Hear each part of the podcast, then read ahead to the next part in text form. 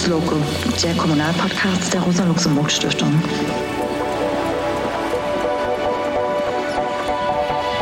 Ganz allgemein kann man sagen, ob der Ort nun klein ist oder die Stadt groß, es geht letztendlich unserer Erfahrung nach immer darum, eine demokratische Kultur zu schaffen, die aus sich selber heraus gegen neonazistische Inhalte und deren Vertreter entsteht.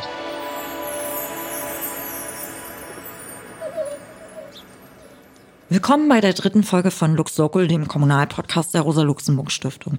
Mein Name ist Katharina Weise und ich bin Referentin für Kommunalpolitik in der LS. In der heutigen Folge Kommunen gegen Rechts widmen wir uns einem Thema, das wir als LS schon länger bearbeiten und begleiten. Zum Beispiel mit Workshops und Publikationen und welches nunmehr nicht nur medial auch mehr ins Licht der Öffentlichkeit gerückt wird. Ein Grund für diesen Fokus ist sicherlich, dass in den letzten Jahren Bedrohungen und Übergriffe vor allem aus dem rechten Lager auf Kommunalpolitikern zugenommen haben. Für viele linke und progressive KommunalpolitikerInnen ist das wahrscheinlich gar nicht so ein neues Phänomen. Aber Hintergrund dieser neuen Öffentlichkeit ist sicherlich auch, dass nunmehr auch Kommunalpolitikerinnen aus den verschiedensten politischen Parteien und Strömungen betroffen sind. Zum Beispiel, weil sie geflüchtete Menschen unterstützen oder im Zuge der Pandemie bestimmte Hygienemaßnahmen befürworteten oder umsetzten. Eines der sicherlich bekanntesten und gravierendsten Beispiele ist der Mord an dem Kasseler Regierungspräsidenten Walter Lübcke im Jahr 2019. Wir wollen uns aber nicht nur mit diesen Bedrohungs- und Gewaltszenarien auseinandersetzen, sondern allgemein auf die verschiedensten Fragen rund um rechte Akteurinnen auf lokaler Ebene sowie auf ihre Themen und auch auf neuere Entwicklungen schauen. Am wichtigsten ist aber sicherlich die Frage, wie man auf lokaler und kommunaler Ebene aus linker bzw. progressiver Sicht mit den verschiedensten Formen rechter Entwicklungen nicht einfach nur umgehen, sondern diesen auch entgegentreten kann. Das heißt vor allem, wie man Alternativen zu rechten Strategien und Aktionsformen entwickelt. Im besten Fall natürlich präventiv. Dazu gehört natürlich auch zu schauen, wo man Unterstützung und Hilfe finden kann. Und nicht zuletzt wollen wir zum einen über den Alltag in der Kommune sprechen, aber auch im engeren Sinne über die kommunalen Gremien bzw. die Verwaltung.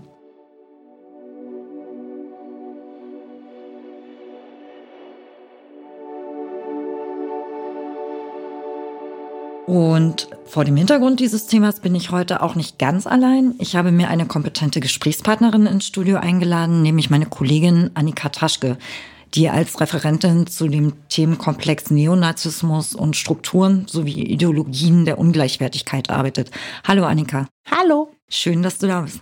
Danke für die Einladung.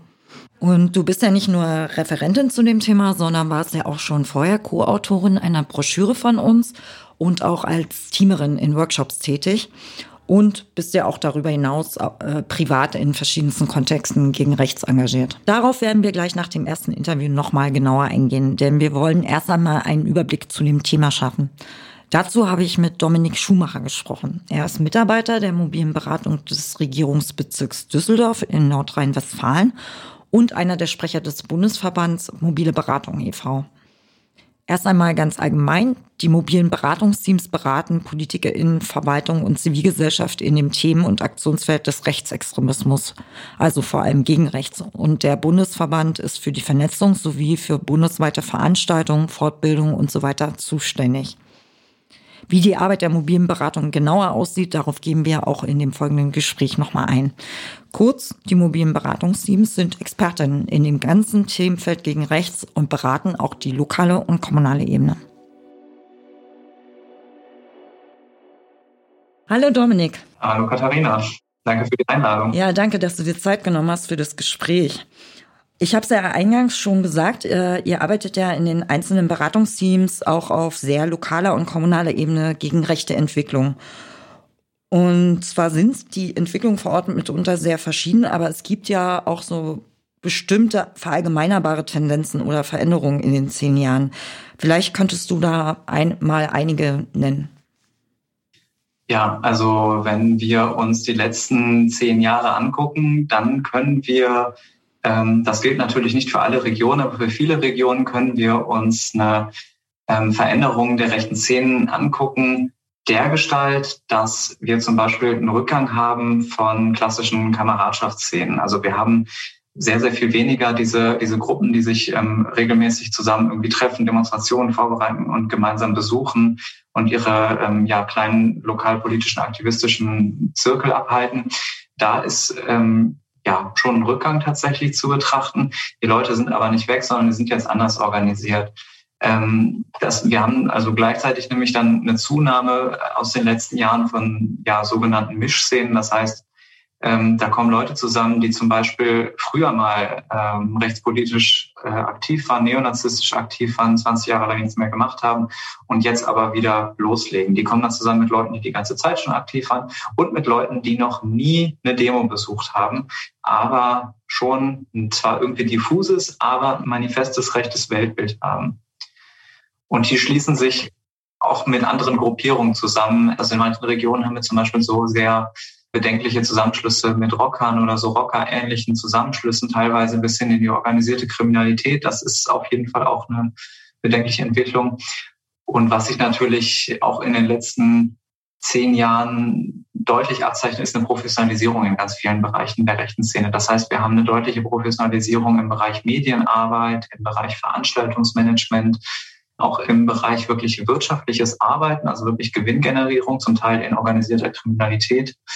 Ähm, auch das, was man unpolitisch freiwilligen Management nennen würde, da kann man auf jeden Fall auch eine Professionalisierung betrachten.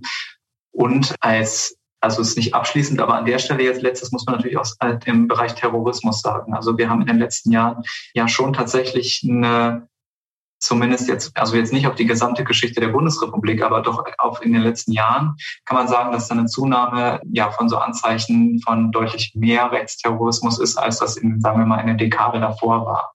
Um jetzt nur mal ein paar Beispiele zu nennen, das ist die Reaktivierung von Combat 18. Das sind diese ganzen Kreuze, also Nordkreuz als das bekannteste, aber da waren noch die anderen drei Himmelsrichtungen. Äh, diverse Einzeltäter oder sogenannte Einzeltäter, weil die aller, in den allerseltensten Fällen tatsächlich allein waren, sondern mindestens ein ideologisches Umfeld hatten ähm, und oft auch ein recht tatkräftiges. Ja, all das sind, glaube ich, so Sachen, ja, die man sich anschauen sollte, wenn man über die Veränderungen in, innerhalb von verschiedenen rechten und neonazistischen Szenen der letzten zehn Jahre spricht. Und was mir gerade noch einfällt, auf jeden Fall auch das Phänomen Reichsbürgerinnen und Reichsbürger. Also das ist auf jeden Fall auch eine eine große Herausforderung, würde ich auch sagen, noch, ähm, mit der wir sicherlich auch immer mehr zu tun haben werden. Mal als Nachfrage, würdest du denn zum Beispiel auch äh, die ganze Frage SiedlerInnen, sogenannte Siedlerinnenbewegung, Gruppierung auch als was Neues ansehen oder vielleicht die Ausdehnung äh, von SiedlerInnen, also namentlich dann auch Anastasia-Bewegung und äh, andere Gruppierungen? Ja, die habe ich jetzt zum Beispiel vergessen, ganz genau. Und äh, die sind ja auch kein neues Phänomen. Die hat es die ganze Zeit über gegeben. Die gab es auch schon vor dem historischen Nationalsozialismus interessanterweise. Also die gibt es wirklich seit Ewigkeiten. Ähm, die haben aber natürlich in den letzten Jahren eine höhere Attraktivität äh, innerhalb der eigenen ähm, Szene bekommen. Also das, das ist für viele die jetzt auch, sagen wir mal, ihre ähm, wilden jungen Jahre hinter sich haben und ähm, in der äh, Phase der Familiengründung oder auch schon dahinter sind, hat das eine hohe Attraktivität, weiterhin eine Form von Aktivismus beizubehalten und gleichzeitig ein Leben zu führen, das im Einklang mit, ihren, mit ihrer Ideologie ist. Mhm. Und ähm, ach, das, ich fürchte auch, dass das kaum äh, einen Abschluss findet. Ich habe natürlich auch noch die größte ähm, Veränderung sozusagen ähm, einfach vergessen. Das ist natürlich die AfD, die man da auch mit nennen muss. Und die diversen anderen rechten Splitterparteien, die davon beeinflusst sind, die zum Teil wegen ihr massiven Rückgang ähm, verzeichnen oder sich aber auch nochmal deutlicher abgrenzen von ihr, indem sie noch mh, mm, ja, ideologischer oder noch neonazistischer äh, auftreten. Mhm. Ja, zum Beispiel die NPD hat ja massiv auch verloren an WählerInnenstimmen durch ja. die Gründung der AfD, ne? Ja, genau. Und also wenn ich mir jetzt auch mein eigenes Bundesland angucke, wir haben ja hier ein bundesweit sehr bekanntes, ähm, quasi eine ideologische Vorläuferorganisation der AfD gehabt, wofür wir lange Zeit bekannt waren, nämlich Pro Köln und die anderen Pro Abspaltungen. Ähm, also da wurde relativ offen nach den ersten Erfolgen der AfD gesagt, also die AfD macht das, was wir die ganze Zeit versucht haben. Dagegen haben wir keine Chance mehr. Wir geben hiermit auf und versuchen nach Kräften die AfD zu unterstützen. Und gleichzeitig tre äh, treten ja Akteurinnen auch in der AfD sehr unterschiedlich auf und dann auch mit uh, unterschiedlicher Vehemenz oder ideologischer, ähm, sage ich mal, auch da gibt es in, in der Ideologie gibt's ja auch nochmal Abstufung.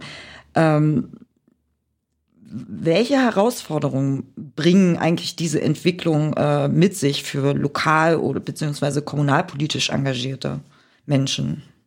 Ja, das hängt natürlich total ab davon, von welcher Gruppierung man dann da vor Ort betroffen ist. Also wenn wir uns jetzt zum Beispiel irgendwie die ähm, Reichsbürgerinnen und Reichsbürger anschauen, ähm, dann sind das ganz andere Herausforderungen, mit denen kommunalpolitisch ähm, aktive Menschen da konfrontiert sind. Also die sich dann vor allen Dingen in der Verwaltung austoben und da ihre hanebüchenden Pamphlete und Anträge äh, einreichen äh, und einfach nerven und zum Teil einfach aber auch äh, gefährlich werden. Also äh, das ist ein ähm, Spektrum, was dafür bekannt ist, Waffen zu horten und äh, daher durchaus auch schon mit aktiv geworden ist. Ähm, und wo es tatsächlich auch schon in der Zeit, bevor jetzt auch mehr Leute über sie sprechen, äh, die auch schon da waren. Also äh, wo das einfach nur so kommunal oder regionalweit bekannt war, dass halt eben mal irgendwie ähm, ja jemand von der Steuer zum Beispiel von denen einfach irgendwie gefesselt wurde, weil ähm, ja, weil dieser Reichsbürger dann sagt, das ist ein feindlicher Akt hier mein Staatsterritorium, nämlich mein meine Garage zu betreten. Und ähm, deswegen nehme ich den jetzt fest, weil ich mit meiner eigenen Polizei, das gab es auch schon vorher, aber das ist ja zu, hat ja zugenommen in, den letzten, in der letzten Zeit. Und dem gegenüber steht dann was, was wie rechte Parteien von vor Ort, zum Beispiel Ortsverbände der AfD, die ganz anders agieren, die ähm, zum Beispiel sich durch die Ortsverbände durch als Good Practice sozusagen Anträge durchreichen, die sie dann einfach nur kopieren und überall einfach einreichen, wo sie gerade sitzen, mit dem Ziel, das politische Klima vor Ort zu beeinflussen. Und ganz häufig auch, um ja missliebige Organisationen oder Parteien insgesamt einfach den politischen Gegner zu delegitimieren, zu diskreditieren und am besten ihm das Wasser abzugraben. Also zum Beispiel zivilgesellschaftlichen Organisationen oder Parteien, die gegen rechts aktiv sind, die unter Linksextremismus zu Verdacht zu stellen, versuchen da auch ähm, ja bei der CDU zum Beispiel äh, irgendwie die zu beeinflussen. In den meisten Fällen gelingt das zum Glück nicht, aber sagen dann, ja, ihr seid uns doch am nächsten, kooperiert doch mit uns, ähm, stimmt doch mit uns, ihr habt doch ähnliche Ziele. Ähm, das sind so, das sind ja kommunale Strategien zum Beispiel der AfD.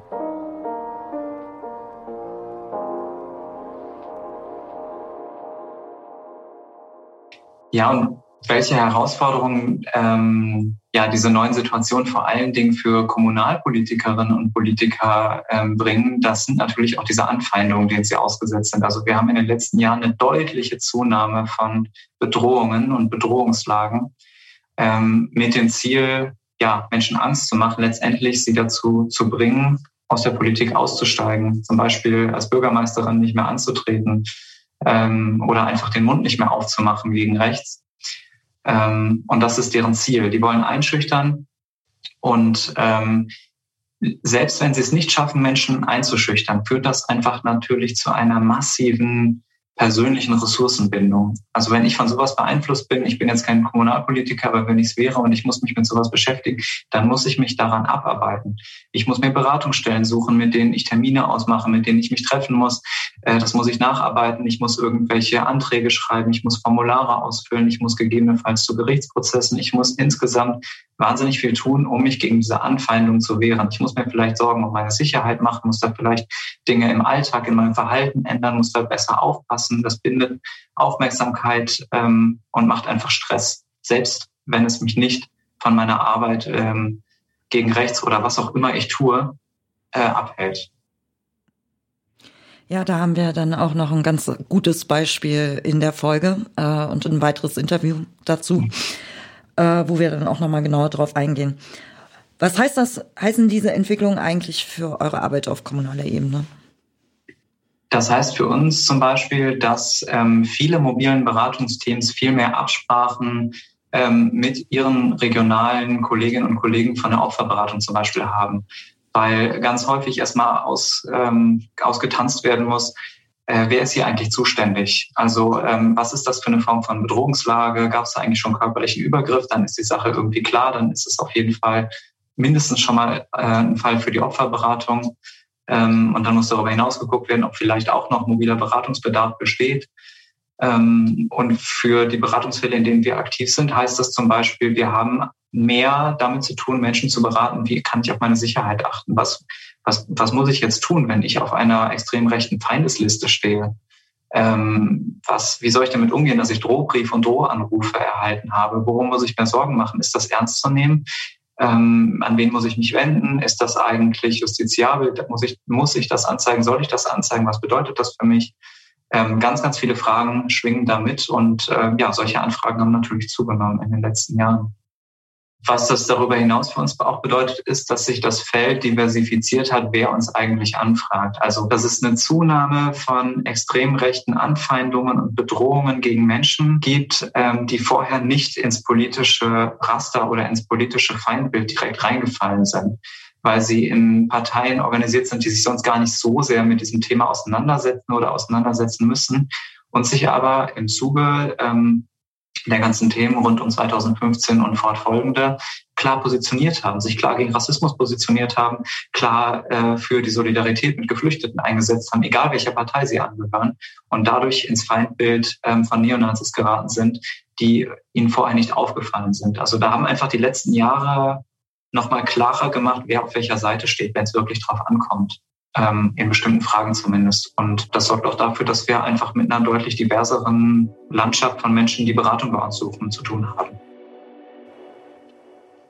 Wir wollen ja uns auch nicht nur die negativen Seiten angucken und negativen Entwicklungen, sondern eben auch schauen, wo gibt es gute Beispiele oder Best Practices in den kommunalen Gremien, wo sich vielleicht Parteien zusammengetan haben, die normalerweise in der politischen Arbeit jetzt sich nicht immer einig sind, wo auch vielleicht in Projekten, Initiativen vor Ort Menschen sich gegen rechts engagieren. Kannst du, könnt ihr da gute Beispiele aus der Bundesrepublik benennen? Ja, auf jeden Fall. Denn dankenswerterweise gibt es da sehr, sehr viele Beispiele, was, was gut funktioniert. Ähm, und das, was mir aus dem Bauch heraus sofort immer als erstes einfällt, ähm, ist genauso platt, wie es wahr ist, nämlich breite Bündnisse zu schaffen. Das ist doch erfahrungsgemäß tatsächlich so wenig man sagen kann, ich unterbreche mich jetzt gerade mal selber, so wenig man sagen kann, es gibt die eine goldene Lösung, die überall funktioniert, so sehr kann man abstrakt doch tatsächlich sagen, breite Bündnisse, das funktioniert tatsächlich am besten, ähm, naja, zumindest fast überall. Das heißt also, was die Parteien angeht, breite überparteiliche Vernetzung, Absprachen miteinander. Am besten natürlich, diese Orte gibt es kaum noch, bevor rechte Parteien eintreten, ähm, in den Stadtrat zum Beispiel, vorher bereits klar zu machen, wir stimmen nie, egal worum es geht, ähm, für die Anträge oder mit diesen Parteien. Ähm, ja, und andere Absprachen, wie verhalten wir uns da eigentlich miteinander? Und das kann man zu jeder Zeit machen, natürlich auch schon lange, wenn die Partei dann bereits im Stadtrat ist zum Beispiel. Es geht letztendlich unserer Erfahrung nach immer darum, eine demokratische Kultur zu schaffen, die aus sich selber heraus gegen neonazistische Inhalte, gegen extrem rechte Inhalte und deren VertreterInnen steht.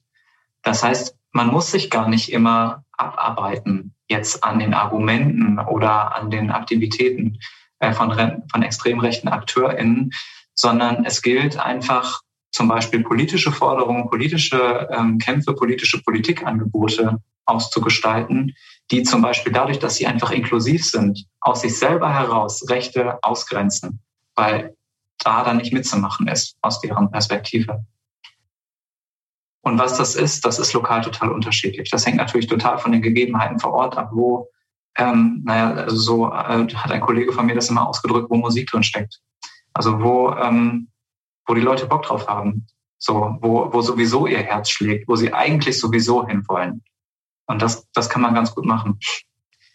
Ein gutes Beispiel ähm, gibt zum Beispiel auch noch, ähm, ich habe jetzt im Vorfeld ein bisschen unter meinen Kolleginnen und Kollegen nachgefragt und da hat mir zum Beispiel ein Kollege von der mobilen Beratung aus Berlin ein ganz gutes Beispiel gebracht. Die haben äh, vor einigen Jahren mit äh, zwei großen Wohnungsbaugesellschaften aus Berlin gesprochen oder Beratungsprozess mit denen gehabt, an deren Ende es ähm, ja Klauseln gab, die den Wohnungsgesellschaften besser ermöglicht haben, rechte Veranstaltungen wieder abzusagen oder beziehungsweise das direkt konkret zu verbieten, das auszuschließen, dass ihre Gebäude, dass ihre Räumlichkeiten für rechte Veranstaltungen genutzt werden können.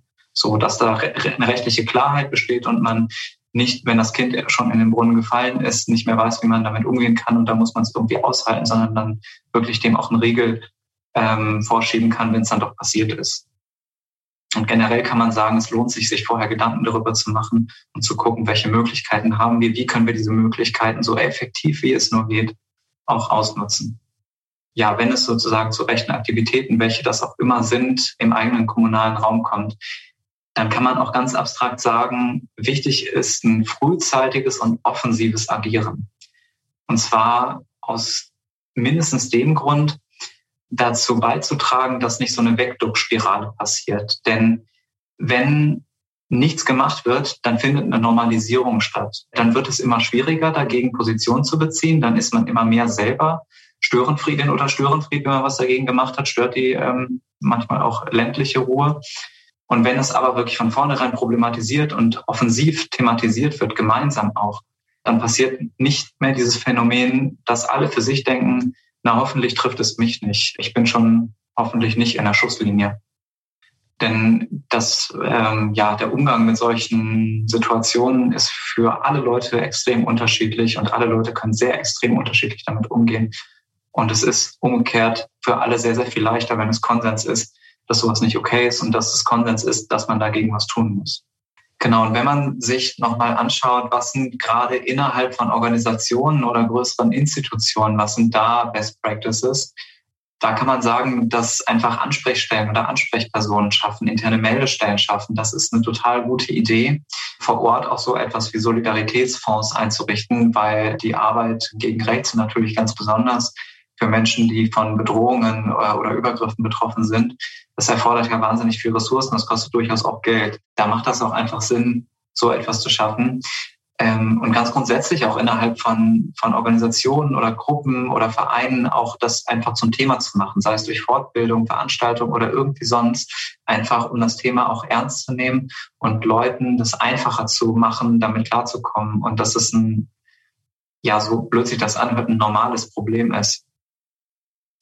Und ganz grundsätzlich auch, um gegen diese Wegduckspirale anzugehen, ist es natürlich wichtig, Haltung zu zeigen. Und da würde ich abschließend sagen, ganz besonders gefragt und ganz besonders wichtig sind da natürlich so Schlüsselpersonen, also Leute, die in einer besonderen Verantwortung innerhalb ihrer Organisation stehen oder die in besonderer Art und Weise repräsentativ äh, aktiv sind. Wenn die natürlich da eine Haltung zeigen und eine Position beziehen, die offensiv ist, dann ist das sehr, sehr viel leichter auch für andere Menschen auf diesem Zug aufzuspringen. Ja. Vielleicht kannst du es nochmal zusammenfassen. Was können denn KommunalpolitikerInnen bzw. lokal engagierte Menschen von euch erwarten, wenn sie euch um Beratung fragen? Ich würde sagen, das ist genauso vielfältig, wie die Regionen vielfältig sind. Also wir versuchen immer bedarfsorientiert und anlassbezogen zu beraten und zu handeln. Ich versuche es mal irgendwie abstrakt zusammenzufassen. Wir versuchen zu moderieren auf jeden Fall. Das heißt, ähm, wenn der Beratungsfonds da ist, dann kommen wir gerne dazu und versuchen, die verschiedenen Akteurinnen und Akteure an den Tisch zu bringen und versuchen, einen gemeinsamen Minimalkonsens herzustellen, der darauf zielt, die demokratische Kultur vor Ort zu verstärken oder extrem rechten AkteurInnen die Stirn zu bieten. Und das kann, das kann sich aber auch ganz unterschiedlich ausgestalten. Das ist natürlich nicht nur diese Moderation, sondern wir bringen natürlich schon auch einen gewissen ähm, Erfahrungsschatz mit und ein gewisses Wissen mit. Das heißt, das kann jetzt bezogen auf diese Sicherheitsfragen, die in den letzten Jahren auch zugenommen haben, kann es zum Beispiel bedeuten, dass wir dazu beraten, wie schütze ich meine Veranstaltung, wie organisiere ich die so, dass rechte Störungen naja, vielleicht nicht ausgeschlossen, aber doch ähm, die Gefahr deutlich reduziert ist. Und wenn sie passieren, dass ich darauf gut vorbereitet bin, zum Beispiel eine gute Moderation habe oder einen Sicherheitsdienst. Wir versuchen uns natürlich auch an einer Einschätzung von Bedrohungslagen, die natürlich ohne Gewähr ist. Aber ähm, naja, oft ist es besser, es gibt überhaupt eine als gar keine. Ja, ich glaube, das, das sind jetzt zwei so ganz kleine Schlaglichter tatsächlich auf ein sehr, sehr breites Angebot von mobiler Beratung. Letztendlich können wir immer nur den Tipp geben, holt euch die Beratung, holen Sie sich die Beratung und dann schauen wir gemeinsam, was es braucht. Denn eine professionelle Beratung zeichnet sich ja auch dadurch aus, festzustellen, wo sind meine Grenzen, wozu kann ich nicht beraten. Und eine absolute Stärke von mobiler Beratung ist, ziemlich gut zu wissen, wen gibt es eigentlich in der Region, wen gibt es in der Kommune, wer ist für was ansprechbar und wie bringe ich die richtigen Leute miteinander ins Gespräch, so dass hier die bestmöglichen Hilfeangebote oder Allianzen entstehen. Ich kann es auch sagen, ich bin selber mal in den Genuss einer der Beratung eines mobilen Beratungsteams gekommen, als ich äh, noch Mandatsträgerin war. Und äh, es hat uns auf jeden Fall sehr geholfen. Also nicht nur unserer Fraktion damals, sondern tatsächlich, glaube ich, dem gesamten kommunalen Gremium ähm, als solchem. Und äh, wir werden auf jeden Fall auch die Webseite von den äh, mobilen Beratungen verlinken. Eine, einerseits des Bundesverbandes, dort findet man ja dann auch die ganzen einzelnen Teams in den Bundesländern, die man dann anschreiben kann, anfragen kann.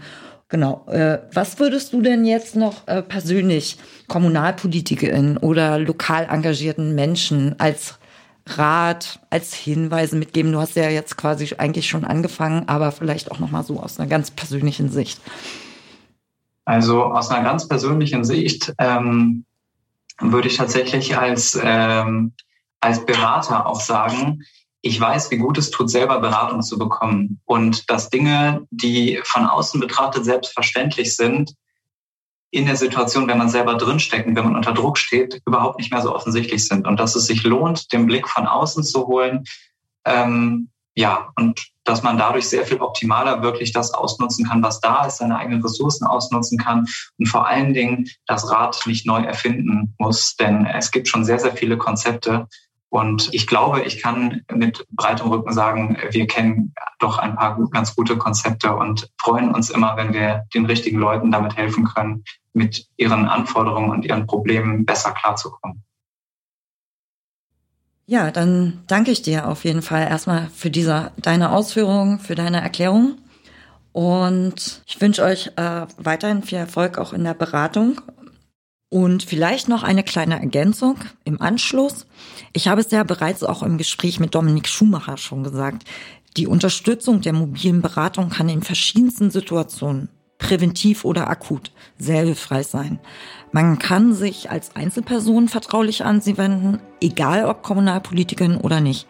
Aber auch Vereine, Initiativen und wir haben es ja gehört, auch Unternehmen können sich an die mobilen Beratungen wenden, wenn sie sich mit rechten Akteurinnen oder Strategien auseinandersetzen müssen oder diese befürchten.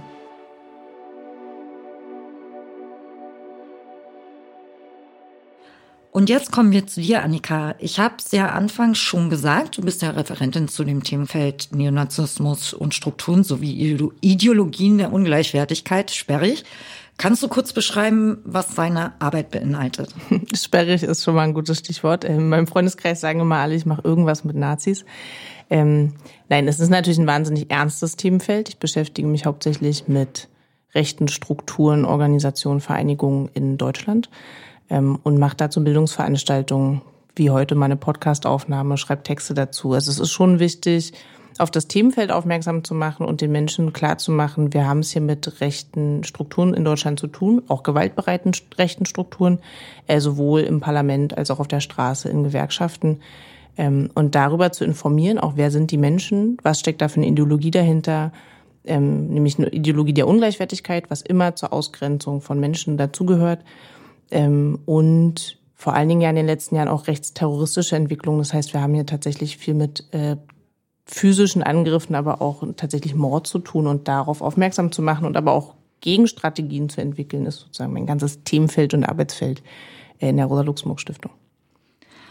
Du bist ja auch darüber hinaus privat in verschiedensten Kontexten gegen rechts engagiert. Ja, ich ähm, komme ja nicht einfach so in so ein Themenfeld und an meinen Arbeitsplatz, sondern ich bin, muss man schon dazu sagen, auch biografisch so ein bisschen geprägt. Ich bin Marzahn-Hellersdorf aufgewachsen in Berlin ähm, da gab es in den 90ern durchaus sehr viele rechte Angriffe auch auf Kommunalpolitikerinnen, worüber wir ja heute reden. Damit bin ich groß geworden, auch auf, äh, mit Angriffen äh, auf die eigene Familie, aber auch mit äh, NPD noch damals in der Bezirksverordnetenversammlung. Ähm, damit bin ich sozialisiert worden und genau, ach, seitdem immer wieder antifaschistische Arbeit, jahrelang im auch im Gedenkstättenbereich. Ich arbeite äh, als Vorsitzende im Deutschen Mauthausen-Komitee, bin also in einem überlebenden Verband in der Gedenkstätte äh, Mauthausen in Österreich tätig. was erstmal nicht ganz so klar antifaschistisch sein könnte. Ähm, aber es ist natürlich auch ein Engagement gegen heutige Faschisten aufgrund der Historie, die wir auch mit Deutschland erlebt haben ähm, und dem Nationalsozialismus klar entgegenzustehen und auch Holocaustleugnung heute äh, sich auf die Straße zu stellen, bin ich da aktiv und war jahrelang Sprecherin genau der Bundesarbeitsgemeinschaft Antifaschismus, ähm, bin denen auch immer noch sehr verbunden, immer noch Mitglied auch in der LAG ähm, und habe da so ein paar Punkte über die Arbeit hinaus, die ich privat natürlich weitermache. Und du hast ja auch das Interview mit Dominik Schumacher gehört. Ich ahne, dass du einen Großteil der Beobachtungen teilst. Ähm, gibt es aus deiner Sicht weitere Entwicklungen, vor allem mit Blick auf die kommunalen Gremien, das heißt Stadt- und Gemeinderäte, Ausschüsse, vielleicht auch Verwaltungen, die erwähnenswert sind? Ähm, ich kann ihm auf jeden Fall zustimmen. Ich finde gerade den Punkt Haltung zeigen unfassbar wichtig, ähm, auch die Beratungsangebote wahrzunehmen und anzubieten in beiden Fällen. Äh, da hat er gute Punkte genannt und bin ihm sehr dankbar für das Interview. Ich finde es wichtig, nochmal zu sagen, dass die Arbeit, die ich und mit dir ja auch in den letzten Jahren gemacht habe, sich nochmal in eine andere Richtung entwickelt hat. Wir hatten früher, habe ich auch gerade gesagt, aus persönlicher Erfahrung äh, eine NPD oft in den kommunalen Gremien sitzen oder äh, eine DVU. Ähm, und wir haben ganz viele Pro-Parteien, ähm, wer sich daran erinnert, oder die Rechte. Das heißt, es ist ein sehr aufgesplittertes rechtes Feld in den Parteilandschaften, ähm, aber auch in den kommunalen Gremien. Und ich finde, es hat sich ein bisschen geändert im Umgang damit. Ähm, während die Abgrenzung zur NPD in den meisten Gremien offensichtlich sehr leicht schien, da hat man immer gesagt, okay, nee, wir stimmen keinen Anträgen dazu, ist die Situation heute mit der AfD auch durch den Einzug in den Bundestag und ich finde so ein, es hat so was Gesetztes, die AfD ist jetzt eine Bundestagsfraktion, ähm, wir müssen sie jetzt akzeptieren. Da gibt es einen anderen Umgang zu und gar nicht so eine klare Abgrenzungshaltung. Und das ist ja auch der Grund, warum wir angefangen haben, Arbeit in äh, Kommunalfraktionen vor Ort anzubieten. Äh, und ich finde schon, dass das eine Entwicklung der letzten Jahre ist, die deutlich sich verändert hat und auf die wir eingehen müssen, die ich ganz dringend auch äh, finde, worüber wir reden müssen, klar. Du bist ja auch Co-Autorin einer Broschüre von uns, nämlich von Rätin gegen Rechts, um, Umgang mit Rechten in kommunalen Gremien. Und 2019 ist die erste Auflage erschienen und sie war innerhalb von vier Monaten vergriffen. Wahnsinn. Mhm. Und 2021 haben wir die Broschüre aktualisiert und sie ist nun fast doppelt so dick. Kannst du vielleicht noch einmal kurz beschreiben, was alles in der Broschüre dargestellt wird und wie sie KommunalpolitikerInnen, aber auch interessierten Menschen, zum Beispiel in Initiativen oder Vereinen, in ihrer Arbeit oder in ihrem politischen Engagement unterstützen kann? Klar. Ich finde, wichtig zu sagen ist, sie ist doppelt so dick geworden, das ist richtig. Das soll aber nicht abschreckend sein. Ich finde gerade den ersten Teil der Broschüre unfassbar wichtig. Der ist als Glossar aufgebaut. Das heißt, wir beschäftigen uns mit Themen, die die Rechte auch benutzt und besetzt. Ähm, man denkt immer, okay, die, die neue Rechte oder die extreme Rechte in den Gremien ist so eine Ein-Themenpartei. Also klar kommt das Thema Migration ähm, und Rassismus überall drinnen vor in ihrer Politik. Und trotzdem schaffen sie es natürlich Themen wie Umwelt, Soziales, ähm, Arbeit, äh, alles zu besetzen. Und aus dem Grund haben wir gesagt, es ist äh, so, dass alle Menschen, die in der Politik tätig sind, sich mit all diesen Themen beschäftigen müssen, wenn sie versuchen wollen, klare Kante gegen rechts im Gremium zu zeigen. Das heißt, wir haben so ein sehr großes Glossar aufgemacht mit all den relevanten Themen. Das kann man natürlich von vorne nach hinten durchlesen. Ich würde aber sagen, man kann auch einfach, wenn man es braucht, bei dem Thema mal nachgucken. Das heißt, man kann die erste Hälfte der Broschüre durchaus immer mal wieder rausholen, ohne jetzt das ganze Pamphlet lesen zu müssen. Ähm, und der zweite Teil ist dann auch deutlich dicker geworden im Gegensatz zur ersten Auflage, finde ich total wichtig. Nochmal die Frage von, was kann man eigentlich tun vor Ort? Ähm, ich habe damals ein Interview geführt mit äh, Lutherstadt Wittenberg, erinnere ich mich sehr gut dran, die gesagt haben, naja, jetzt sind die Rechten permanent auf dem Marktplatz zu sehen. Und natürlich muss eine Gegenantwort sein, auch sichtbarer zu werden, Angebote zu schaffen, ähm, ich sag mal Sozialberatung, Mietrecht, also Mietrechtsberatungen, auch vielleicht Begleitungen zum Bürgeramt ähm, oder ins, ins Arbeitsamt, also so eine Sachen anzubieten, sichtbar zu sein, für eine progressive Politik zu stehen. So Bündnisse gegen Recht sind ja durchaus immer eine Variante. Und dann ist ähm, schon ein Schwerpunkt auch geworden, das ganze Thema Bedrohungen wo es nicht nur bei uns in der Broschüre darum geht, dass äh, Kommunalmandate oder Kommunalpolitikerinnen, aber auch Landtagspolitikerinnen oder ähm, Bundestagsabgeordnete äh, Bedrohungen von rechts ausgesetzt sind, ganz klar. Ähm, Das passiert physisch, aber auch mit Drohbriefen täglich. Ähm, Anrufe gibt's natürlich auch. Und wir haben aber versucht, in der Broschüre A darauf hinzuweisen, was man dafür tun kann, sich zu schützen. Und dann aber ganz klar auch der Hinweis darauf, die Initiativen zu schützen, die ebenfalls von rechts bedroht werden. Wir sehen immer wieder Anträge von der von AfD-Fraktionen in unterschiedlichen Parlamenten ähm, und Gremien, die darauf hinweisen, nehmt doch jetzt dem Frauenzentrum mal das Geld weg. Ähm, wir finden die ihre Arbeit falsch. Ähm, und da zu sagen, okay, wir stehen hinter euch, wir sind für jedes Frauenzentrum in jeder Stadt, weil es total wichtig ist, Frauen vor Gewalt und Übergriffen zu schützen, egal wo sie herkommen, also da den Herkunftsunterschied nicht zu machen, im Gegensatz zu den Faschos, die das tagtäglich tun ähm, ist sozusagen der ganze Punkt von Unterstützungsangeboten ähm, und Bedrohungen schon einer der größeren Punkte in der Broschüre geworden, den ich äh, sehr gut finde und sehr wichtig. Ja, und wenn wir über Bedrohungslagen und Übergriffe sprechen, dann kommen wir auch schon zum nächsten Interview. Ich habe mit Heidemarie Scheuch-Paschkewitz gesprochen. Sie sitzt seit 2011 für die Linke im Kreistag des Schwalm-Eder-Kreises in Hessen und sie ist seit 2019 Abgeordnete im Hessischen Landtag und dort Sprecherin für Umwelt, Landwirtschaft, Forst- und Naturschutz, Tierschutz, Gentechnologie, Verbraucherschutz und Petition. Und sie begreift sich als Antifaschistin. Sie hat Übergriffe von rechts in erheblichem Ausmaß und viele Facetten rechter Gewalt in ihrem Leben erlebt und hat sich bereit erklärt, mit uns darüber zu sprechen. Nur bereits vorab, ein paar der beschriebenen Ereignisse sind sicher nicht alltäglich. Wir wollen auf keinen Fall Menschen, die sich kommunal und lokalpolitisch engagieren oder engagieren wollen, entmutigen, sondern eher zeigen, wie man sich in den verschiedensten Situationen wehren kann und trotzdem sein kommunalpolitisches Engagement weiterführen kann und auch sollte. Hallo Heidemarie. Hallo. Äh, vielen Dank, dass du die Zeit genommen hast. Du bist ja jetzt gerade im Schwalm-Eder-Kreis in Hessen. Ähm, vielleicht magst du die Zuhörerinnen auch ein bisschen mitnehmen. Wie sieht es denn dort aus? Äh, wo lebst du denn und äh, wo bist du denn auch also politisch aktiv? Also ich lebe hier mit meiner Familie und unserem Hund in einem sogenannten Mittelzentrum. Wir haben 18 roundabout 18.000 EinwohnerInnen hier. Ähm, wir leben direkt an einer ICE-Strecke. Also ich habe, wir sind sehr prädestiniert, äh, was die, den ÖPNV und die Mobilität hier angeht, äh, direkt an einem ICE-Bahnhof. Und ähm, ansonsten ist es eine Kleinstadt in Nordhessen, ähm, wo jede und jeder jeden und jede kennt. Und äh, passend zu dem Thema der Podcast-Folge, du bist ja in der Gegend groß geworden und auch politisch aktiv. Wie sah denn lange Zeit äh, die rechte Akteurinnenlandschaft äh, aus?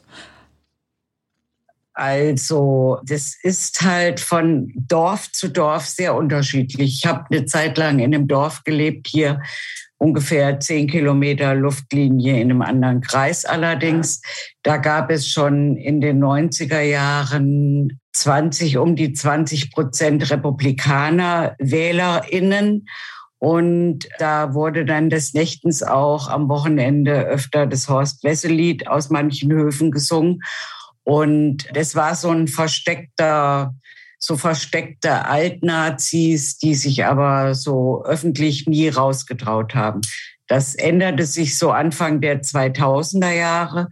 Da gab es dann schon manifeste Strukturen, gerade hier im Schwalm-Eder-Kreis, die Kameradschaften, die sogenannten freien Kräfte Schwalm-Eder, die sich Anfang der 2000er Jahre ja auch als Kameradschaft so hier gegründet haben mit unterschiedlichen Altersstrukturen. Also das fing an bei 16, hörte auf bei 30 und es waren so zwischen, ich würde vermuten, 25 bis 40 junge Neonazis und die gerade zu Beginn der 2006er in Folge immer aktiver wurden.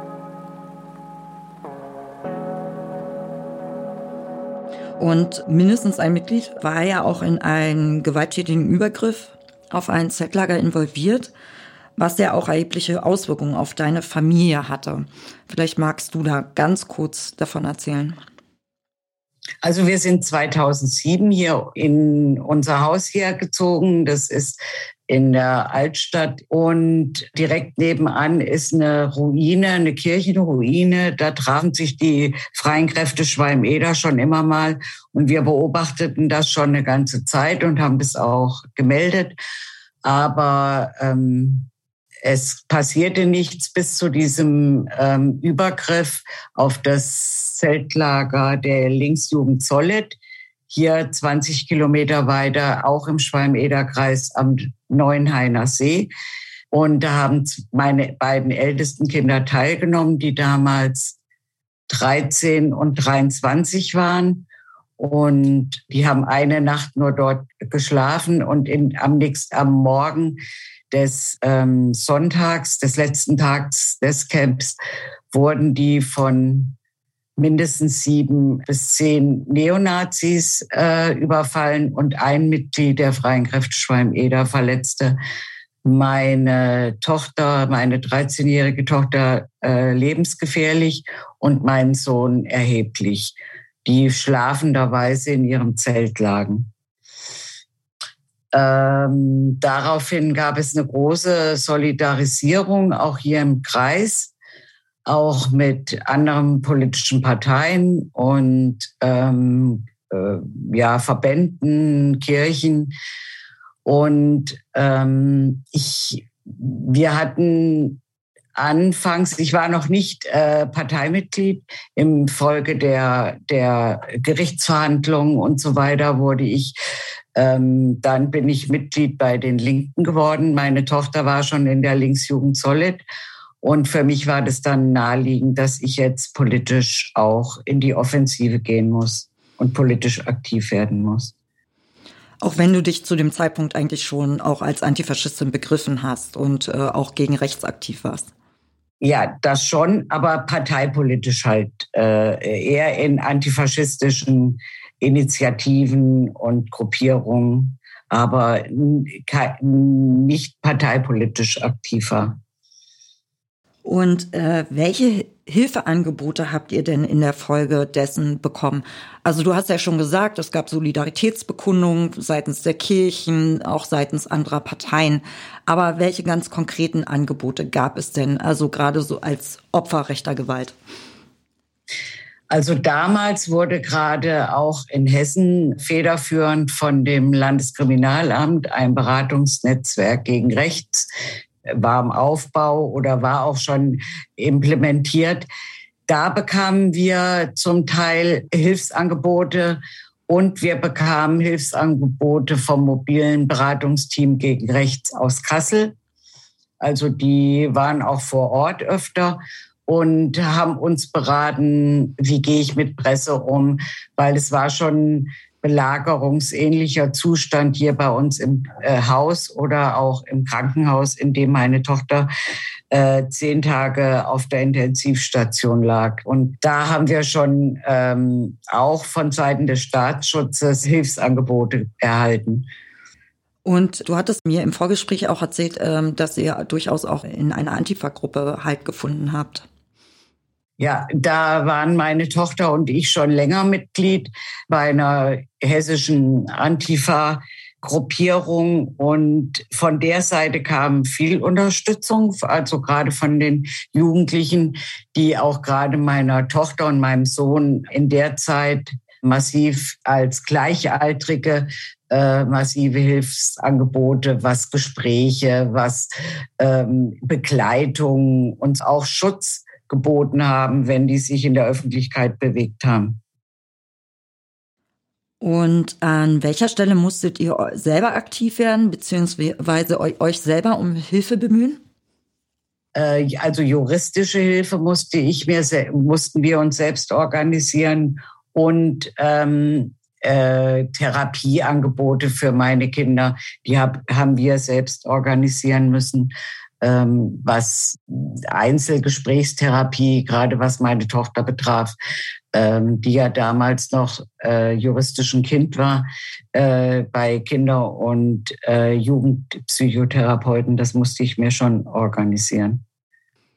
Hättest du dir da mehr Unterstützung gewünscht? Am Anfang war ich etwas überfordert oder wir waren etwas überfordert mit den ganzen, ich sage mal, Hilfsangeboten, da wir beide, also mein Mann und sowohl als ich auch aus dem sozialpädagogischen Bereich kommen, war das für uns relativ klar, was wir tun müssen. Aber für Menschen, die nicht so im sozialpädagogischen Bereich dem so nahestehen, äh, würde ich mir schon wünschen, dass es mehr Gesprächsangebote gegeben hätte. Mhm. Und du hast es ja auch schon gesagt, du bist dann quasi über den Überfall auf das Zeltlager beziehungsweise auf deine Tochter zu den Linken gekommen, weil es äh, eine Begleitung, parlamentarische Begleitung quasi gab äh, in dem Gerichtsprozess.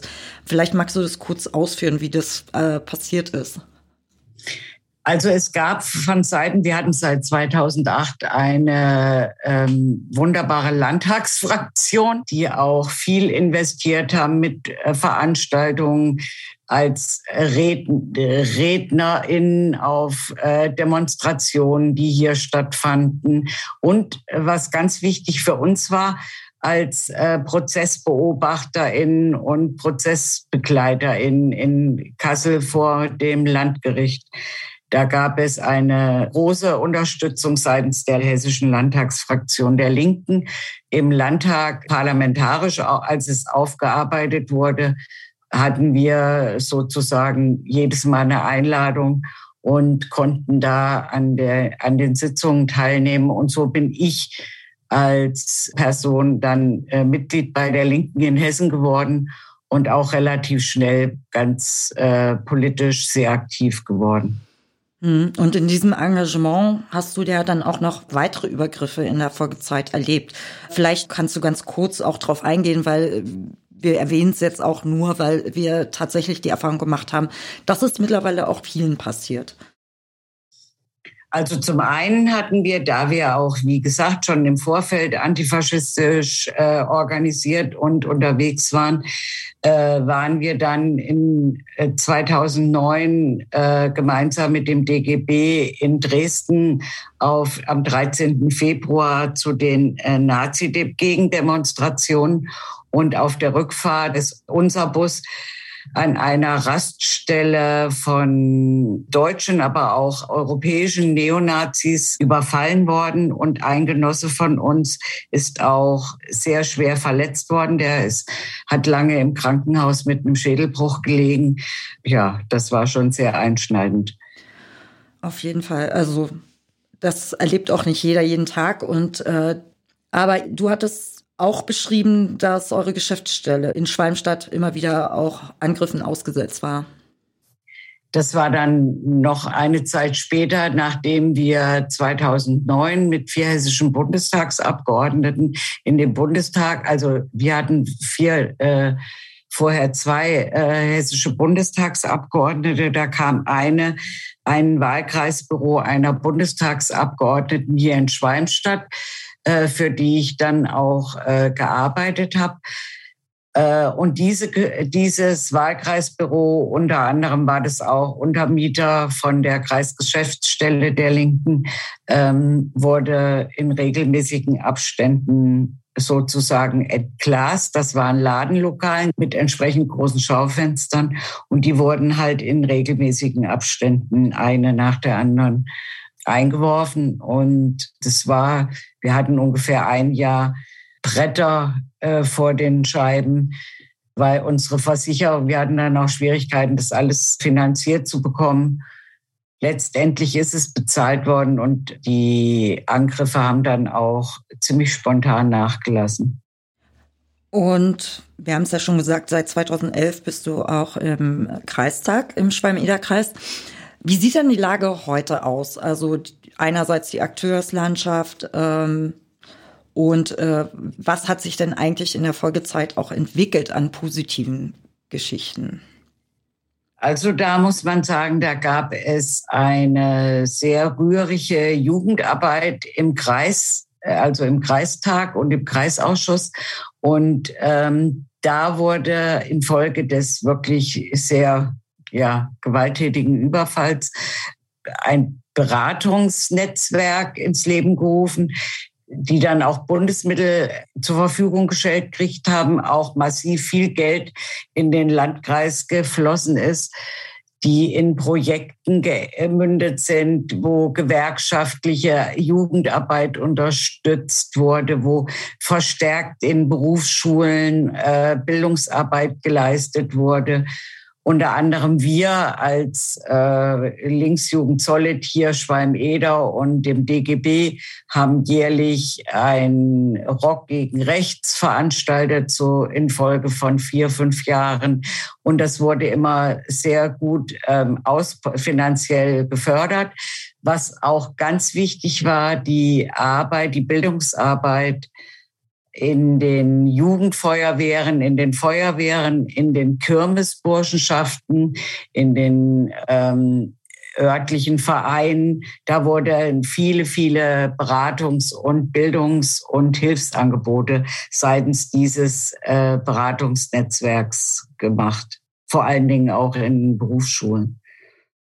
Und äh, du hast ja auch mir schon erzählt, es gibt jetzt schon noch Einzelakteurinnen, rechte Einzelakteurinnen vor Ort. Äh, was ist das im Besonderen, bevor wir dann auch noch mal ganz konkret auf die Kreistagsarbeit eingehen?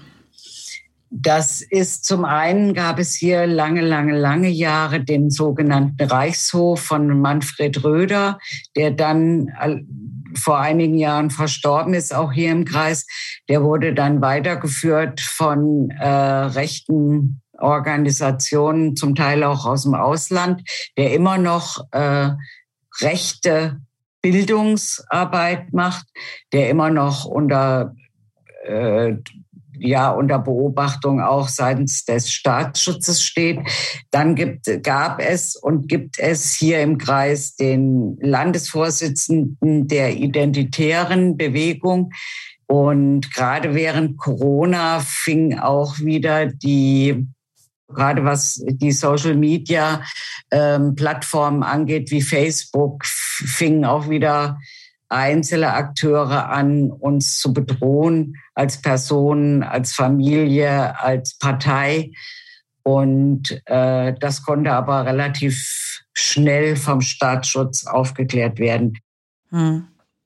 Um jetzt auf euer Engagement im Kreistag zu kommen, was unternehmt ihr im Kreistag? Was sind eure Initiativen und wie sieht der Umgang auch mit äh, rechten Akteurinnen im Kreistag aus?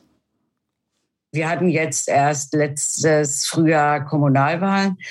Da ist die Fraktion des Kreistags der AfD äh, geschmolzen. Unsere allerdings auch, aber äh, die AfD ist da äh, schwächer geworden. Und in den davorliegenden Legislaturperioden gab es schon eine Übereinkunft aller anderen Parteien, keine Zusammenarbeit oder da gibt es eine Übereinkunft, dass auch zu Anträgen der AfD wenig bis gar nicht geredet wird. Und ähm, die Zusammenarbeit der anderen äh, klappt da ganz gut. Was allerdings bemerkenswert war, wir hatten ja auch den Mord an Walter Lübcke, dem Kasseler Regierungspräsidenten. Das ist der auch ein Nachbarlandkreis, der Landkreis Kassel-Land da waren wir bezeichnenderweise als Linke im Kreistag die einzigen, die eine Resolution eingebracht haben, die dann allerdings von allen mitgezeichnet wurde. Aber die Initiative, solche Sachen einzubringen, geht immer nur in den letzten Jahren von uns als linker Fraktion aus. Um den Menschen auch was mitzugeben, also du bist ja sehr mutig, deine Familie, ist sehr mutig. Ihr habt euch äh, durch diese ganzen Vorfälle nicht unterkriegen lassen. Was gibst du lokal engagierten Menschen, die sich äh, gegen rechts engagieren oder gegen rechts engagieren wollen? KommunalpolitikerInnen, vielleicht auch sogar äh, VerwaltungsmitarbeiterInnen. Ähm, Was gibst du denen mit? Was würdest du denen mit auf den Weg geben? Also was uns wirklich sehr geholfen hat, war Öffentlichkeit herzustellen. Also ich bin zwar auch angefeindet worden, auch innerhalb der erweiterten Familie, will ich mal sagen, äh, müsst ihr das so breit reden und äh, das war doch gar nicht so schlimm und so oder äh, vielleicht war dir ja auch selbst schuld. Nein, eine Öffentlichkeit herzustellen, das heißt Gleichgesinnte zu suchen und wie gesagt in dörflicheren, ähm, ländlicheren Regionen auch wirklich mit, wo die Linke äh, nicht so stark ist, auch mit den Gewerkschaften, mit den Kirchen gemeinsam Öffentlichkeit herzustellen. Bei uns hat es viel, viel geholfen, dass wir massiv an die Öffentlichkeit gegangen sind und überall, wo ich rechte Aufkleber sehe, sei es bei uns an unserem Parteibüro oder an unserem Wahlkreisbüro oder sei es an Laternen, alles zur Anzeige zu bringen. Das erwartet auch der Staatsschutz, damit auch Aufmerksamkeit darauf gelenkt wird. Also wie gesagt, alles zur Anzeige bringen bei uns in Hessen, auch was Social Media Übergriffe angeht, also Hate Speech und so weiter und Bedrohungen im Internet, auch alles zur Anzeige zu bringen. Und ich denke, wir müssen, wenn solche Sachen passieren, Öffentlichkeit herstellen. Es gibt es bei uns und ähm, es gibt es nicht nur im Osten unserer Republik, es gibt es hier vor unserer Haustür äh, ähm, überall. Ich meine, es gibt ja auch mittlerweile sehr, sehr, sehr gute Studien dazu, vom rechten Rand in die Mitte. Ähm, wir können nicht länger schweigen und wir sollten nicht schweigen. Und deswegen kann ich wirklich jeder und jedem nur raten, immer Gleichgesinnte zu suchen, sich Hilfe zu holen. Es gibt auch ähm, ein großes Netz an äh, mobilen Beratungsteams gegen rechts und ähm, gerade für junge Menschen auch viele, viele antifaschistische äh, Organisationen, wie gesagt, Parteien, Gewerkschaften. Ähm, ich würde in jedem Falle immer raten, ähm, Gleichgesinnte zu suchen und die Öffentlichkeit zu suchen. Ja, vielen Dank, dass du deine und auch die Geschichte deiner Familie geteilt hast. Und dann wünsche ich euch viel Erfolg in eurem weiteren politischen Engagement und natürlich auch ähm, hoffentlich auch friedvolle Zeiten, in denen ihr auch mal zur Ruhe kommt in diesen doch nicht immer politisch nicht immer ganz einfachen Zeiten. Vielen Dank für das Gespräch, Heide. Vielen Dank.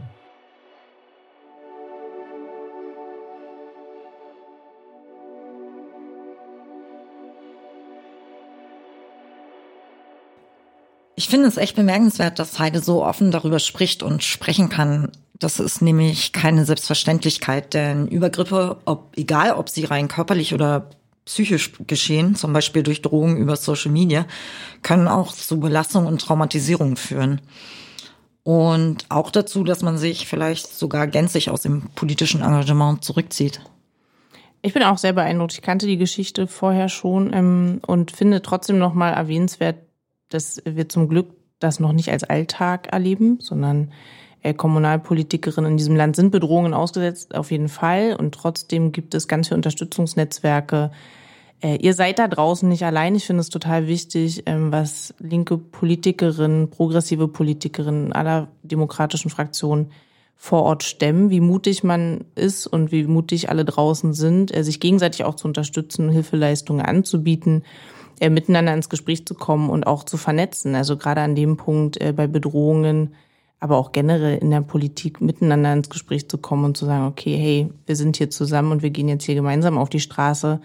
Er ist eine ganze Menge Zusammenhalt dahinter und ich bin jeder einzelnen Person dafür dankbar, dass sie das Engagement macht, weil ohne Kommunalpolitik in diesem Land ganz, ganz wenig funktionieren würde ähm, und das wahnsinnig wichtiges Engagement ist. Und deswegen bin ich immer wieder beeindruckt für jede Person, die das äh, sich vornimmt und äh, auch macht und dann jahrelang auch durchhält. Das ist schon auch sehr bemerkenswert. Mhm.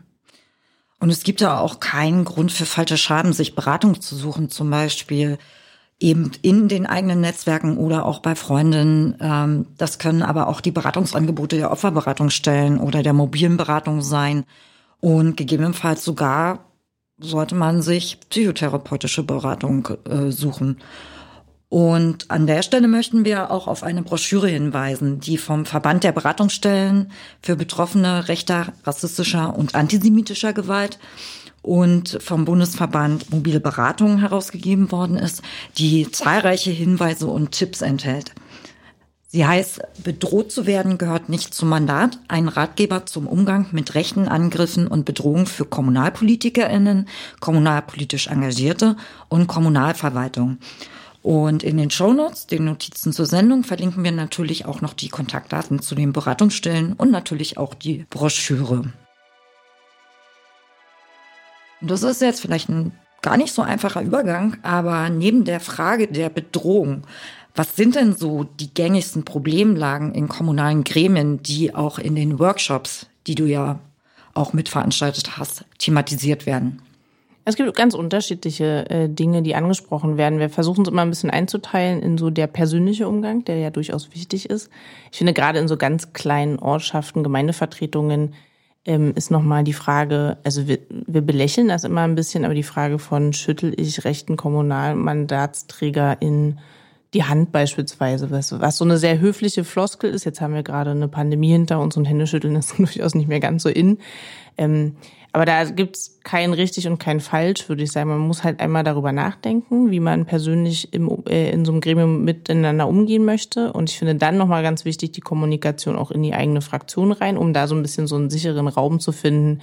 Wenn ich sage, ich möchte zum Beispiel eigentlich keine Hände schütteln, weil ich das irgendwie doof finde, ähm, Nazis die Hände zu schütteln, würde ich immer sagen, okay, dann kommuniziert das auch mit der Fraktion und es kommt aber total darauf an, traue ich mir das zu, wie sehr ist der kleine Ort, in dem ich wohne, damit involviert. Ne? Also was bedeutet das, wenn, sagen wir mal, von einer der Pro-Parteien äh, der Fraktionär mein Nachbar ist oder unsere Kinder gemeinsam in die Kita gehen und ich einen tagtäglichen, auch alltäglichen Umgang damit pflegen muss, ist das was anderes, als wenn wir hier in einer Großstadt wie Berlin uns relativ selten über den Weg laufen. Deswegen ist es da mal ein Hinweis, schon zu überlegen, was kann man sich zutrauen ähm, um die eigene Sicherheit auch der Familie und der Freundeskreise und Angehörigen zu gewährleisten und dann zu gucken, auch wie, wie geht eigentlich die Fraktion und andere Partnerinnen damit um. Das ist so die eine Seite und dann geht es natürlich darum, wie gehen wir mit Geschäftsordnungsanträgen, Anträgen aller möglichen Arten und Weisen, äh, aber auch Personenwahlen um. Ähm, und eine große Diskussion ist, glaube ich, schon immer man, also was so auftaucht, ist die Frage von, machen wir in der Kommunalpolitik eigentlich Sachpolitik oder auch Parteipolitik? Und das finde ich eine ganz spannende Frage, weil sie immer wieder auftaucht und ich wahnsinnig viele Kommunalpolitikerinnen kenne, die sagen, wir machen hier Sachpolitik. Wenn wir einen Zebrastreifen brauchen, brauchen wir einen Zebrastreifen, Punkt. Und wenn der Antrag nun mal von einer rechten Fraktion kommt, was sollen wir denn machen? Und ich verstehe das Dilemma total und gleichzeitig muss man sagen, das Parteiprogramm von rechten Fraktionen und äh, rechten Parteien ist meistens, deswegen äh, ordnen wir sie ja auch rechter Ideologie zu, eins, was ausgrenzt. Und auch die Leute, die dafür kandidieren und sich entschieden haben, in dieser Partei Mitglied zu sein und dann tatsächlich auch in einem kommunalen Gremium dafür anzutreten und dafür zu sitzen und Politik zu machen, sind nicht unsere Freundinnen und Freunde, sondern die wollen was anderes und die wollen eine andere Gesellschaft als äh, progressive Politikerinnen es wollen. Und natürlich ist der Zebrastreifen jetzt eine fiese Überlegung. Ich sage immer, da muss man anfangen, Zebrastreifen in Regenbogenfarben zu malen, damit man sozusagen auch nochmal der queeren Community zeigt, okay, wir stehen hinter euch. Ähm, wichtig ist, Anträge abzulehnen, eigene anzubringen, ganz, ganz viel eigene Politik nach vorne zu stellen, gar nicht sich immer an den Rechten abarbeiten. Man muss sie im Blick behalten, man muss äh, klare Kante gegen Rassismus zeigen oder antisemitische Übergriffe äh, klar so benennen. Und trotzdem darf man nicht vergessen, dass man ja eigene super tolle politische Dinge im Kopf hat und versucht, Realpolitik vor Ort zu machen, aber trotzdem immer zu gucken, okay, wie sitzt mir da eigentlich gegenüber und nicht zu vergessen, dass nur weil Herr Müller ganz nett ist, ähm, er trotzdem, sagen wir, Mitglied der AfD-Fraktion ist äh, und ganz andere Sachen noch nebenbei ja auch an Politik umsetzt. Und deswegen sind die Fragen von so Sachpolitik versus äh, Parteipolitik zum Beispiel unfassbar wichtig geworden in den Sachen.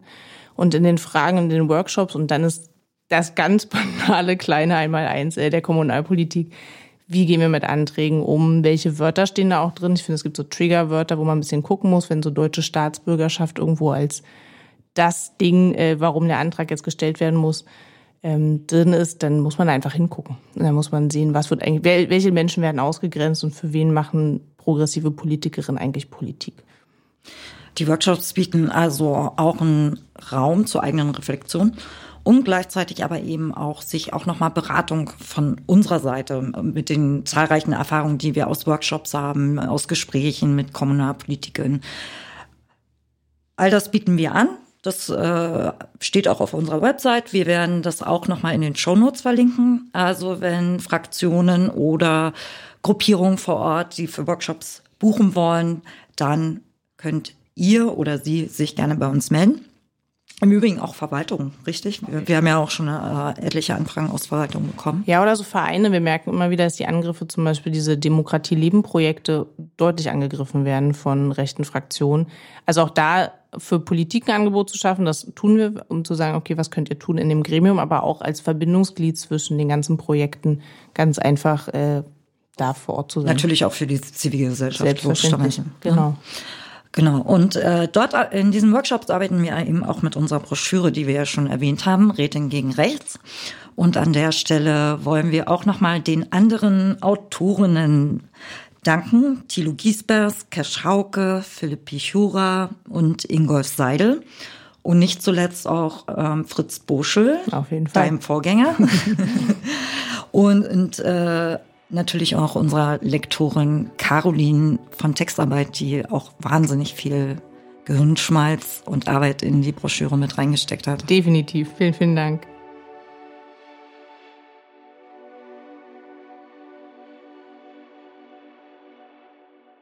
Und damit kommen wir auch schon zu den weiteren Hinweisen, Materialien und Links zum Thema. Wir haben uns jetzt in diesem Kontext sehr auf die lokal- und kommunalpolitische Ebene konzentriert weil ansonsten die Liste sehr lang werden würde. Ich habe ja schon die Broschüre Rating gegen Rechts erwähnt. Dort gibt es einen Anhang, der auch schon sehr lang ist, mit einem zahlreichen Hinweisen auf Broschüren, auf Publikationen, äh, nicht nur im kommunalpolitischen Kontext, auch im gewerkschaftlichen oder Bildungskontext. Wir verweisen auf Webseiten und haben auch schon relevante Kontaktstellen mit aufgeschrieben. Also es lohnt sich, die PDF schon alleine auch wegen des Anhangs und den weiteren Hinweisen herunterzuladen. Des Weiteren werden wir auf jeden Fall die Kontaktdaten des Bundesverbands Mobile Beratung sowie des Verbands der Beratungsstellen für Betroffene rechter, rassistischer und antisemitischer Gewalt verlinken. Und weil es auch immer wieder auch kommunalpolitisch diskutiert wird, werden wir natürlich die Website von NSU Watch und deren Podcast äh, verlinken. Und dann gibt es auch noch zwei Websites aus dem Stiftungsumfeld, auf die wir hinweisen können, nämlich auf den Antifra-Blog und die Website des ENAM-Netzwerks. Annika, magst du mal zu beiden Sachen mehr erzählen? Klar, der Antifra-Blog, muss ich zugeben, wird gerade überarbeitet, ist aber dann hoffentlich ganz schnell wieder online. Ähm, da geht es um alle möglichen Themen, also auch Antifeminismus, was ja Teil der Ideologie rechter ist. Ähm, wir werden natürlich auch über Sicherheitsbedenken in der Polizei reden und ähm, in Justiz. Also wir merken natürlich, dass äh, Rechte in, du hast es vorhin auch gesagt, Verwaltung und Strukturen schon drin sind. Ähm, und gleichzeitig sind Buchrezensionen auf der Webseite zu Neuerscheinungen. Wir werden, ähm, haben ganz lange auch mit meinem Vorgänger Fritz Bursche ähm, die NSU-Prozesse monitort. Ähm, es gibt weitere Prozesse, die gerade laufen, die wir immer im Blick halten und versuchen auf dem Antifra-Blog all diese Themen miteinander zu verbinden. Es geht also um Antifa und Antira, was wir versuchen zusammenzubringen, weil ich finde, dass Antifaschismus und Antirassismus zusammengehört und äh, wir da ganz tolle Kolleginnen haben, die da auch mit uns zusammenarbeiten und das endlich auch mal zusammen zu denken und äh, ein bisschen Diversität reinzubringen und da aber auch gemeinsam äh, gegen Faschos zu kämpfen, ist äh, für uns online auf dem Blog also machbar. Und das ENAM-Netzwerk ist relativ neu, gerade gelauncht worden von unserem internationalen Bereich in der Stiftung. Da geht es um die europäische Perspektive ähm, auf rechte Netzwerke in ganz Europa, wo unterschiedliche Projektpartnerinnen ähm, vor Ort genau dasselbe machen, nämlich Recherche und Monitoring von Netzwerken, Strukturen, Einzelpersonen, aber auch die Verbindungen miteinander. Äh, eine ganz spannende Analyse, tolle Webseite mit einer großen Karte. Ähm, auf jeden Fall empfehlenswert für alle, die ähm, auch ein bisschen das Englische beherrschen, ähm, aber nochmal den Blick auf die internationale und europäische Rechte zu richten. Dafür ist ENAM sehr empfehlenswert und lässt sich auf jeden Fall gut weglesen. Und nicht zuletzt verweisen wir auf ein Portal, das heißt Stark im Amt, Portal für Kommunalpolitik gegen Hass und Gewalt. Und das ist ein Kooperationsprojekt der Körperstiftung mit dem Deutschen Städtetag, dem Deutschen Landkreistag und dem Deutschen Städte- und Gemeindebund. Und es ist äh, veröffentlicht worden unter der Schirmherrschaft vom Bundespräsidenten. Und auch hier findet man zahlreiche Hinweise, Beratungsangebote und so weiter.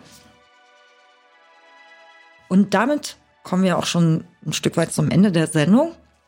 Das kann natürlich nur eine einführende Sendung zu dem Thema sein, aber wir begleiten das Thema nun schon länger und werden es natürlich auch weiter begleiten mit Publikationen, mit Workshops und auch hier natürlich in der Sendung mit weiteren Beispielen in der Zukunft. Und damit kommen wir dann auch schon zu den weiteren Hinweisen zu dem großen Themenfeld Kommunalpolitik. Derzeit gibt es eine sehr spannende Doku in der ARD-Mediathek, die da heißt, sind unsere Dörfer noch zu retten? Und es geht ganz stark um die Frage des Wegfalls von Infrastruktur und Daseinsvorsorge, gerade im ländlichen Raum und wie vielleicht das eine oder andere Dorf doch noch zu retten ist. Und eine der Gesprächspartnerinnen in der Doku ist Barbara Söbe, äh, die ehemalige Landrätin mit der wir in unserer ersten Folge auch gesprochen haben. Auch vor dem Hintergrund finden wir natürlich die Doku nochmal besonders spannend.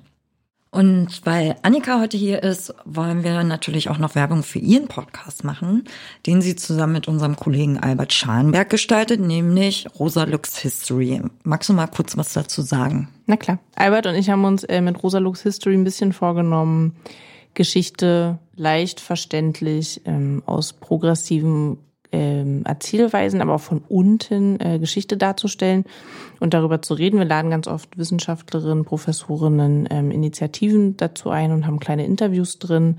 Ähm, und mit Walter Benjamin gesprochen sagen wir immer, dass wir versuchen, Geschichte gegen den Strich zu bürsten und das äh, tatsächlich auch im Podcast-Format. So eine Stunde für Publikum, was jetzt noch nicht ganz tief in allen Geschichtsbüchern die Nase reingesteckt hat. Also es ist einfach ein bisschen leichter erzählt. Ähm, genau, kann man, glaube ich, gut auf einer Autofahrt von A nach B ganz gut hören. Also hört gerne rein, wir haben auch einen Instagram-Account. Folgt uns. Viel Spaß. Den kann man auf der Autofahrt genauso gut hören wie unseren, aber auf jeden Fall. es ist halt trotzdem einer der meistgehörten Podcasts der LS und wir hoffen, dass wir auch mal in die Richtung der Zuhörerinnenzahlen kommen. Auf jeden Fall haben wir in diesem Jahr auch noch eine Folge mit Geschichte und zwar werden wir uns dem Thema kommunale und lokale Erinnerungspolitik nochmal widmen. Das war die dritte Folge von Lux Local, dem Kommunalpodcast der Rosa-Luxemburg-Stiftung. Ein großer Dank geht natürlich an dich, Annika, für das Gespräch. Vielen Dank, dass ich hier sein durfte. Dankeschön. An die Interviewpartnerin Dominik Schumacher und Heidemarie Scheusch-Paschkewitz. An Baldur Strauß für den Sound. An Felix S. Schulz für das Layout und die grafische Betreuung an meine Kollegin Annika Klügel für die Webbetreuung. Und ich bin Katharina Weise, verantwortlich für Redaktion und Moderation. Und wer hören möchte, wie es kommunalpolitisch weitergeht, kann gerne unseren Kanal LuxLocal auf eingängigen Podcast-Plattformen abonnieren. Und über Feedback und neue Zuhörer freuen wir uns natürlich. Vielen Dank fürs Zuhören und bis bald.